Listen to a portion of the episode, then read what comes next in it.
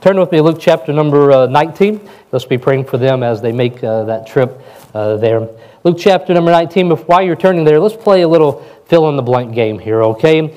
Uh, Leonardo, Raphael, Donatello, and.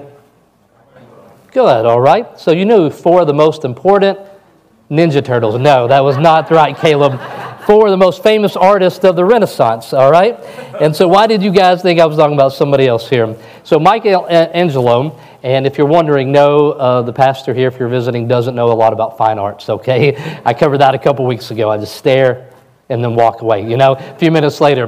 But I read this story as I was looking at examples of, of great zeal or uh, commitment to their art or craft. You see it in sports, but that's not the only place that you would see it. So Michelangelo, he paints the Sistine Chapel. He sculpted uh, the, the, the, the, statue there of David. He was known to be radically given to his cause. He wouldn't hardly sleep or eat. He wouldn't take his shoes off. One time they had to cut his shoes off because he had been working for so long, just working around the clock. He was known for that.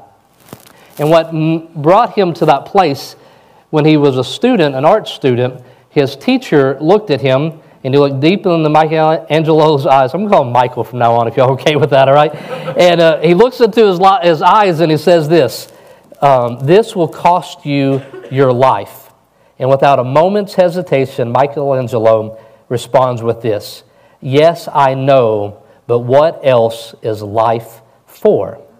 And so this is a story of just great zeal. And there's history is just filled with those, of people of just great zeal. However, the direction of zeal is more important than the degree of zeal. The object, the knowledge, is more important about your zeal than the degree of it. Today, we see that Jesus is consumed, eaten up with a zeal for his house. We're going to see a zeal according to knowledge. So, the title here, Zeal of Thine House. If you're looking at Luke chapter number 19, you're not going to find that expression. That's not even in the expression when Jesus comes to the temple the second time. But that expression comes when Jesus first came to the temple. Some three years earlier, we find Jesus in the temple, and the disciples, when he comes in there, the same thing had happened, the same manner. Jesus comes in, that's the time that he, he braids the whip, and then he comes in and he clears out the temple. And when they see this, the disciples say in John chapter number 2, verse 17, and the disciples remembered that it was written, The zeal of thine house has eaten me up. Quotation from Psalm chapter number 69, verse number 9. And so they remember that the zeal of thine house had eaten me up. And so he was fulfilling the second time um, the prophecies that were given um, in Scripture. So even though it's the second time in the temple, not much had changed. The same things were happening that he found the first time. It's the second time, but his zeal had not faded either. When he comes into town, people that are following are expecting that he's going to go to their version of the capital. They think that he's going to go to the place of the government. He doesn't go there. We even have this big fish story, right, where Jesus pays the temple tax, where he, he gets the money, he goes fishing for it, they, they get it, and he pays the temple tax. He doesn't go to the back alleyway where you think the most corrupt of all sin is happening, but he walks right, right into the temple and he says that all of this is completely unacceptable. I like how Pastor John MacArthur says it. He says this There were things in that nation that only soldiers could make right. There were things in that nation that only righteous leaders could make right. There were things in that nation that only compassionate philanthropists could make right.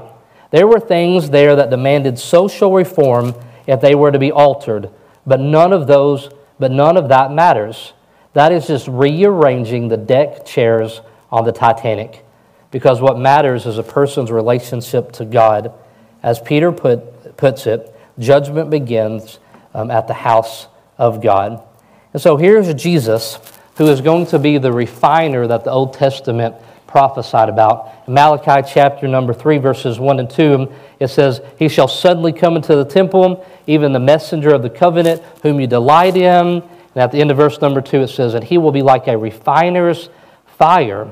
This refining meant removing what did not belong. As we see it in the different gospel accounts. In John 2, it says that they, they drove all of them out of the temple. And then in Mark 11, even goes so far to say he would not even suffer them for any man to carry any vessel through the temple. He put a cease and desist completely on the temple at that moment. Nobody move. Nobody can carry this. You cannot continue your actions. So he runs them out of that place. Jesus is attacking a system.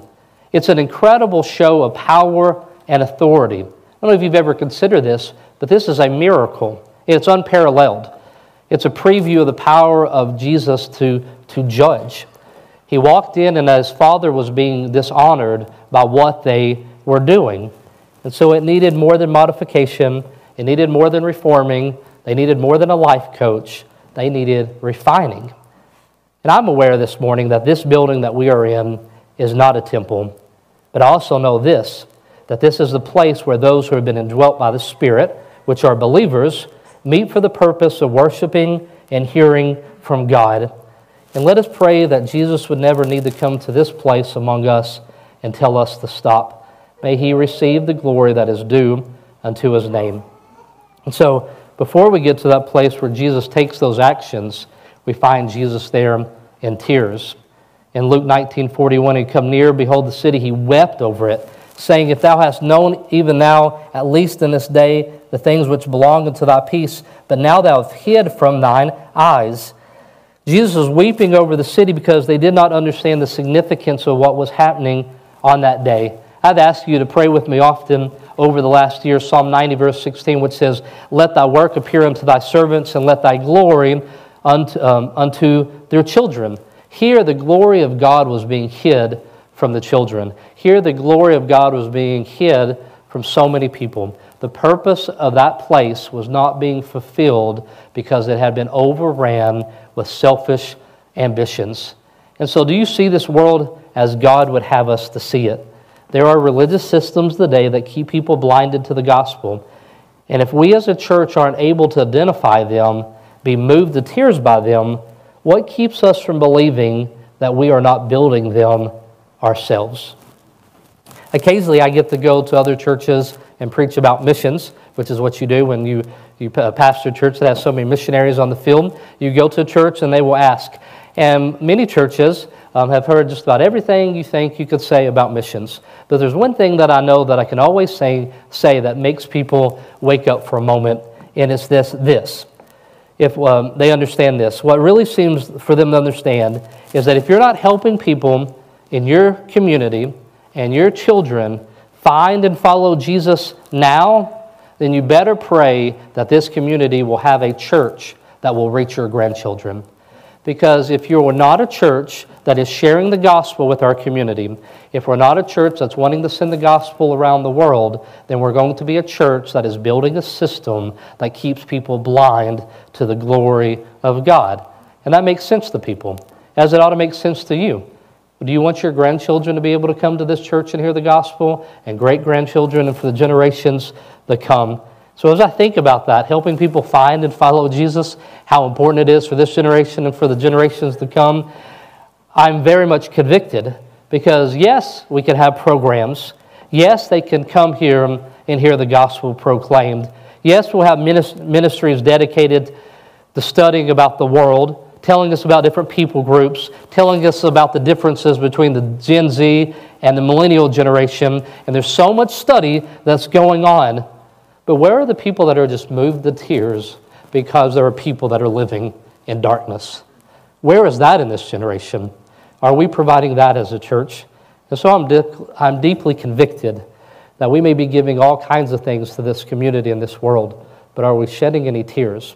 Are we following the example of what zeal is by our Savior when He looks at the scenario and He says, I don't need to just put another program in place, but I ought to shed tears over this. It ought to break our hearts. So, what Jesus should have found that day when He goes there is He should have found a house of prayer, but He says, What I found is a den of thieves. You know, the, the way that the temple was set up, is that there was different courts that you would go, uh, be able to go into. The Apostle Paul takes a Gentile, they accuse him in Acts chapter number 21 of taking a Gentile into a place, a Greek that wasn't supposed to go into to the temple, and they said, You polluted the place because we have a place that the women can go to, then we have another group where men can go to, but those men that are, if they're, if they're not a Levite, if they're not one of the priests, they can go to this area, but then we have another court that the priests can go to, but then we also have what is called the court of the Gentiles, this outer court. And that's where Jesus is at that day that he comes into. And we learn so much about God's love for all people and the design of that temple. In the Old Testament ceremonial laws, the foreigners were often they were excluded from this holy precinct of the temple.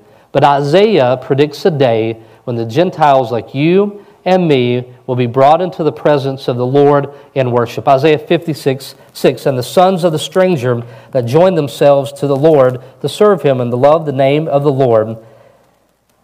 Verse number 7 Even them will I bring my holy mountain and make them joyful in my house of prayer. And so, by Jesus quoting this saying about this ought to be a house of prayer and not a den of thieves, he's referencing Isaiah where he is the fulfillment of it. You might not have caught it today, but we even sung the song that will end our services today that we're rejoicing that there will become a day of endless fe- uh, joy and feast. There will come a day that we will be in His presence and it will be an endless feast and joy.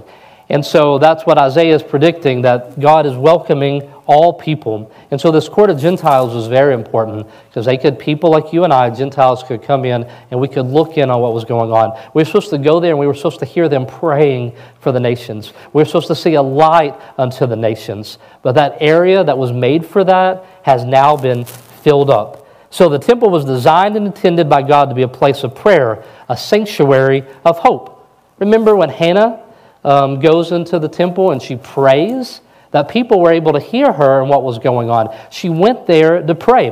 Or what about Solomon when he builds the first temple? He says, My name shall be there, and thou mayest hearken unto thy prayer, which thou servant shall make towards this place. And the dedication of that is to the purpose of this temple, it should be a place of worship. It should be a place of prayer. It ought to be a place that the foreigner and the stranger could come in and hope should be offered to them. But what is it now? It has become a den of thieves. See, thieves like to, they like to hole up in a cave, you know? Um, I won't tell who told me recently about uh, when they were um, getting when they were a teenager and they thought a police officer was behind them, and so they took driving off really fast and they pulled into a driveway. Okay, they pulled into a den of thieves. All right, they pulled into a place to hide from the police. And a lot of you are convicted right now. I'm not even talking about you. All right, and maybe I am. All right, if it, let's have the altar call at this point. All right, and so it's a place that you would go and hide. And so that's what was happening. There was caves, and people would they'd be along the road, right? And some they might rob somebody that's coming through town. They would take the stuff, then they would run to the nearest cave. They would run back into it, and they were they would hide. And that's what Jesus is seeing in that temple that day. That it was a den of robbers. Jeremiah had stood in the same area of the temple in the same court and said the same thing in Jeremiah chapter number seven Verse 11 became a den of robbers in your eyes. Behold, even I have seen it, saith the Lord. And so when Jesus says that, they have no doubt that he is following in what Jeremiah had said, that that house of prayer had become a den of thieves. Let's talk about that briefly, what that looked like.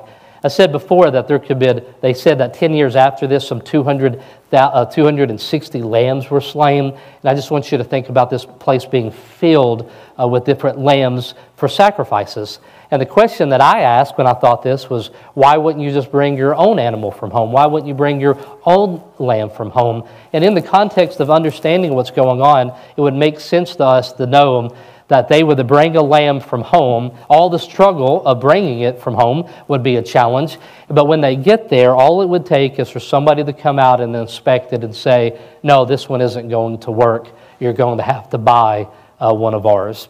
And not only was that happening, and so there was this buying and selling of these animals for, for sacrifice, and, and then there was also, they had to come in, there's different currencies coming in, and they were brought there and they were going to have to exchange it. Many of you have traveled to different countries before, and you know that the exchange rate is different at different places, right? If you go to the airport, it's one place. If you go to a shady corner of the street, it might be a different place, you know? Everybody knows that it varies from place to place on the exchange of money. Well, the temple exchange is going to be the highest because they were taking advantage of the people. It was a system that was set up to take the privilege and responsibility away from the family at a cost. Come to the temple. You can buy an animal here. Don't worry about bringing one from home. And they marked it up 10 times. The temple had become a hiding place, it had become a cave for thieves, a refuge for robbers rather than worshipers, a place to protect blasphemers. Every generation has those that would do that. Every generation has people that take advantage of a religious system. Next week, I'll be in New York City for the, the organizing uh, Living Hope Baptist Church with the Canavans. I'm really looking forward to that. Just down the road from John's church, there was a Baptist church, and I, I said, Well, this is wonderful. Just down the road from you is a Baptist church. And he began to tell me some of the things that they teach and about how they believe that African Americans are now Israel, and that Jesus, and they just told me things that, that I just could not believe that I never heard uh, that a Baptist church had believed before. And he told me about how wealthy the pastor was and how they had taken advantage of a religious system. And there's still many dens of thieves that take, happen today. That people where places ought to be a place of worship, ought to be a places of evangelism, become a den of thieves heard a comedian once talk about how um, you ever hear those commercials and they'll say this is valid at participating McDonald's, all right? And have you ever been to a non-participating McDonald's? You walk in and say, "I would like two sausage McMuffins for $2.99," and they say, "We're sorry, sir, we're a non-participating McDonald's. We serve spaghetti and we sell welcome mats, all right?" And like it just wouldn't make any sense. A non participating McDonald's, well, I can tell you there are non participating places of worship that are not doing what they have been called to do. And I'm not so concerned about the ones that are not at 355 Windy Hill Drive. They are always going to be. And you can identify them as you study God's Word. But you and I are very much concerned that this would be a place that would never become a den of robbers or thieves, but we would be a place. So, what keeps that courtyard open for prayer and worship? It's the teaching of God's Word that does the refining. Look at verse number 47. And he taught daily in the temple, but the chief priests and the scribes and the chief of the people sought to destroy him and could not find what they might do, for all the people were very attentive to hear him. When the temple was in its right place, Jesus could come in and sit down and have an audience with the people.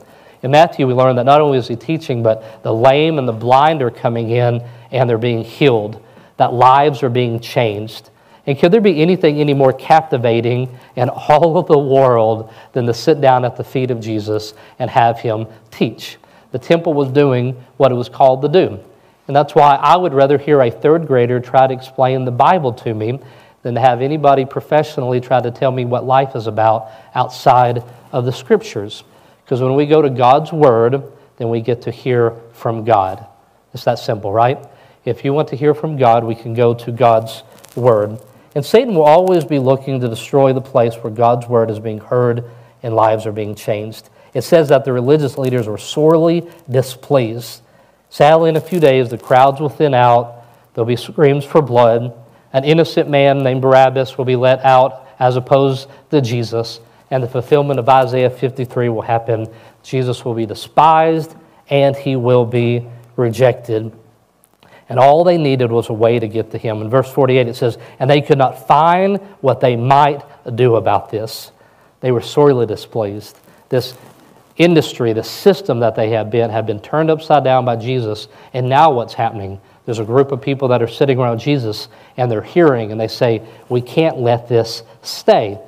So what they'll, they'll eventually they'll find a Judas, they'll manipulate the crowds, and by that later that weekend, what People will be unfulfilled with their expectation of what they wanted Jesus to do, and the desire for personal gain will be strong. I believe one of the saddest profiles of selfishness come from Matthew chapter number 28, verses 11 and 15.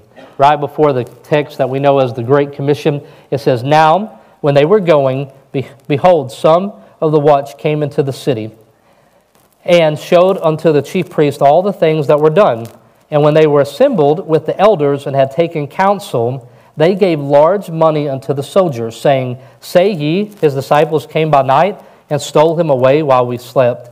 And if this come to the governor's ears, we will persuade him and secure you. So they took the money and did as they were taught. And this saying is commonly reported among the Jews unto, until this day that a lie was created, that our brother Sam over here, that when he speaks to Jewish people, is a lie that still continues today, that Jesus did not rise from the dead, that Jesus was stolen away, and it was a lie that was started that day from people that had knew, they knew the truth, but a large sum of money was given to them, and they took the money and they did as they were taught. And so this message of the resurrection is going to run from person to person until it finds a person who can be bought by the things of this world, and we would take the money and we would do as we were taught. You know, we live in a world that is very good at programming us to be silent about Jesus. It even offers financial compensation for playing by its rules. So that's what's happening there. Is that these people, these the, they're looking there and they say, we got to do something about this, and they do. And that same false system that same evil desire to keep from people knowing who the true Jesus is, it continues even to this day. So now we look at the zeal, as I said, according to knowledge. Zeal is not just sufficient in itself. You and I, we do not pursue zeal, we pursue Jesus. We pursue the glory of God. Stephanie and I were in a conversation the other day, and a person said, skip. They meaning they didn't want to, they didn't want to say anything, all right? I'm not going to say skip, I'm going to say repeat, okay? I'm going to repeat that to you again. We do not pursue zeal, we pursue Jesus, and we pursue the glory of God. Romans chapter number 10, verse 1 and 2 says, Brethren, my heart's desire and prayer for God, uh, for Israel is, is that you might be saved. For I bear them record that you have a zeal of God, but not according to knowledge. So, what would a zeal for God but not according to knowledge look like? Well, we've already read it in verse number 47, and it says, The chief of the people sought to destroy him. That was zeal, but it wasn't zeal according to knowledge. There's not only a right conception of who God is, but there's also a right affection to God. These people did not have a right understanding of who Jesus is, and so their zeal was misdirected. Their zeal was not according to knowledge. And so zeal is not the primary thing, the knowledge, the direction of it is. But that doesn't mean that zeal doesn't matter. When describing believers, it doesn't just call us people that believe in Jesus. It says in 1 Corinthians 16 22, it says, If any man love not the Lord Jesus Christ, let him be anathema maranatha, which means withdrawn, separated from all those who not love the Lord Jesus Christ, the same Lord who will be Jesus Christ in his coming. It says, If any man not love the Lord, we're speaking about zeal. We're speaking about a fervent love. Romans 12 11, not slothful in business, fervent in spirit, serving the Lord. Fervent. It means that you should boil, that you should be aglow. It means that this theology that we have, if it isn't transforming our life, it's not good theology. It's not zeal according to knowledge. It means we should be transformed into people that love God. Love is not equal to an emotion, but it is not less than an emotion. It's more, it's not less. You should be able to express yourself as a person who loves the Lord. As I look back over the sermons over the last year and I look at that, and I think so many times they begin to sound so much the same, and they probably will. And I think about if God would allow me to do this for many decades, if I could stand up here every Sunday and just tell you that you ought to love Jesus, it would be well worth my time and my life. We love him. We don't just believe, but we love him with all of our hearts, everything about us. And so, example of those who do not have a zeal for God's house is shown throughout the Bible. It's thrown out through Scripture. I can give you many examples. For time's sake, I'll give you one. In Haggai chapter number 1, verse 2, it says, Thus speaketh the Lord of hosts, saying, This people say that the time is not come, the time that the Lord's house should be built. Verse number 5, now, therefore, thus saith the Lord of hosts Consider your ways. You have so much, and you bring in little. You eat, but you have not enough. You drink, but you have not filled with drink. You clothe you, but there is none warm. And he that earneth wages, earneth wages to put in a bag with holes. The prophet here, in essence, is saying, God has delivered you, and he has set you on a mission to build his house, but you're so busy building your own homes, you're neglecting his. And the Lord's concern are no longer your focus, and you're all wrapped up in your own interest. That is a, as a people, that is not what we would want to become. So let me ask you some questions for application as Kristen comes to play uh, the piano uh, today. So, what does this have to do with us? I've already stated there is no temple anymore. There's no physical building for us to build. There's no way to measure it. We're not measuring it in the same way. There's no courtyard that we walked into the day to measure it. But even though there's no building, there is a temple, and we are that temple. And judgment should start with us. Judgment begins at the house of God, so it begins with us. 1 Peter 4:17. For the time has come that judgment must begin at the house of God, and if it first begin at us, what shall the end be of them that obey not the gospel of God?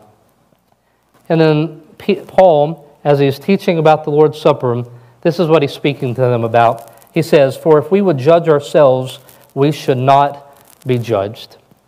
And so we ask ourselves today if you were to imagine inside of yourself, if you imagine being the temple of God, if you would imagine your heart being the courtyard, inside of that courtyard, are there all kinds of distractions? Is there all kinds of confusions? Is there all kinds of things that would prevent you from seeing the glory of God? Or would you say, inside of my heart, there is worship, there's attentiveness to the Word of God. If you and I were standing in the courtyard that day, would we be part of the distraction of those who go and sit at his feet as he teaches? It would really be determined by our understanding of who he is. And so individually, there's decisions to be made today. But as a church, we are, there's a, a, we are more than a collection of individuals, and we should respond together. So, just in summary here today, what does a zeal for the things of God look like as demonstrated by Jesus. First of all, we saw Jesus move deeply to tears. The word is, the, the expression there is very strong. Overcome emotionally with grief because of the blind condition of the city. So that means that zeal for us should be moving us to tears for those that have been blinded to God's glory. What we also see is a desire for his people to be a people of prayer welcoming all nations to worship Him. We should desire to be a people of prayer and not just the people of activity. Zeal should be expressed in a desire for prayer over meaningless activity. And when the Father was dishonored, Jesus felt the pain. A way to know that your heart is maturing and growing and that you have a proper zeal is the things that would grieve our Father, they should grieve us he looked there that day and he said, This, this isn't acceptable. Something has to change. Would you mind bowing your head and praying with me? In a moment, I'm going to ask you to stand and respond to God's word. But first of all, in here, to those of you who have come here today and you recognize your lack of zeal for the things of God as a result of not knowing Him, I would like to speak to you for a moment directly. If you know what needs to be done, I implore you to come to the altar and to give your life to Jesus. To recognize that you could say, I've had an academic understanding of you, I could tell what I was supposed to do, but there's never been a love for you. And the day you'd recognize that. So maybe you've been in church for some time, you've heard the gospel, and you know exactly what needs to happen today. And I would strongly challenge you to find your place at that altar and cry out to Him. But if you're in here today and you'd like to learn more, you have questions, let me encourage you to go to the next steps table in the back. Someone will help you, give you the resources that you need, take you to a counseling room, but they will help you find and follow Jesus today.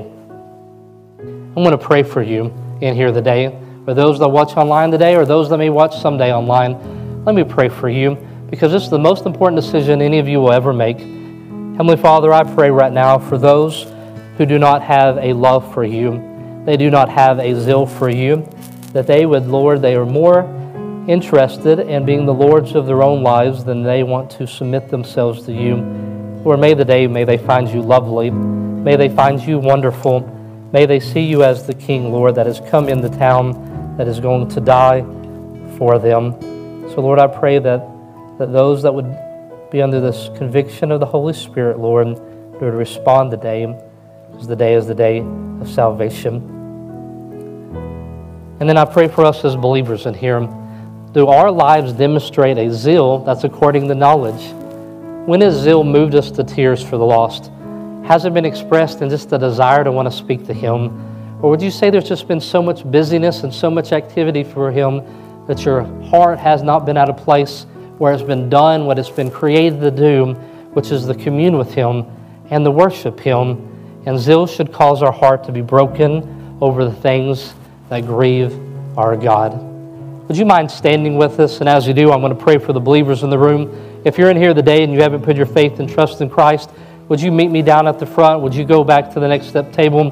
But, believers, would you speak to the Lord? Would you make sure the courtyard of your heart is cleared out? And inside of it, the purpose of the temple is doing that all that God has designed for it.